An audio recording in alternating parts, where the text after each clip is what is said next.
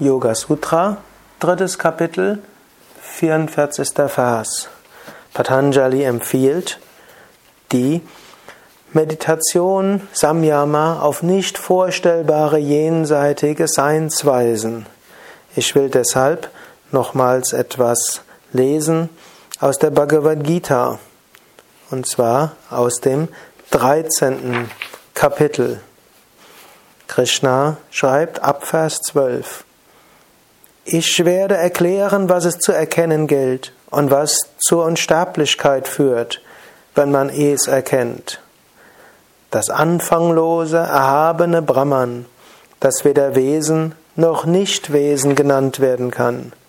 Mit Händen und Füßen überall, mit Augen, Köpfen und Mündern überall und mit Ohren überall, ist er in der Welt, ist es in der Welt und umhüllt alles durch die Funktion aller Sinne strahlen und doch ohne Sinne, unverhaftet und doch alles tragend, ohne Eigenschaften und doch der, der sie erfährt, außerhalb und innerhalb aller Wesen, der beweglichen und der unbeweglichen, wegen seiner Feinstofflichkeit nicht zu erkennen, nahe und doch weit weg ist das.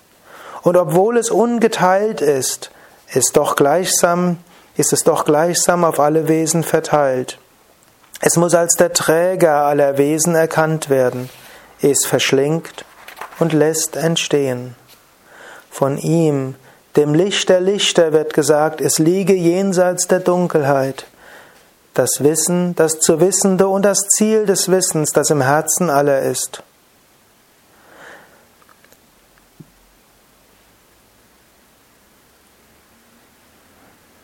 Wenn ich diese Verse höre oder auch lese, bin ich erst einmal sprachlos. Es ist gut, immer wieder solche Beschreibungen zu lesen.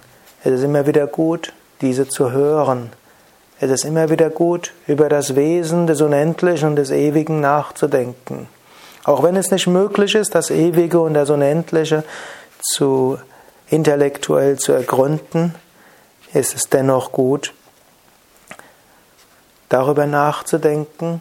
Über das Nachdenken kommst du zur Meditation, über die Meditation zu einer tiefen Versenkung. Über diese tiefe Versenkung erfährst du dein Bewusstsein als jenseits des Körpers, als unendlich.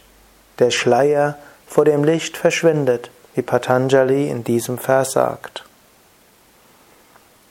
Wenn du kannst, nimm dir noch eins, zwei oder drei Minuten um über das Höchste zu meditieren oder das Höchste zu spüren. Und vielleicht nimm für die nächste Meditation dir die Verse aus der Bhagavad Gita aus dem zweiten oder dreizehnten Kapitel vor und lies sie vor der Meditation. Erhebe so dein Geist zum Unendlichen.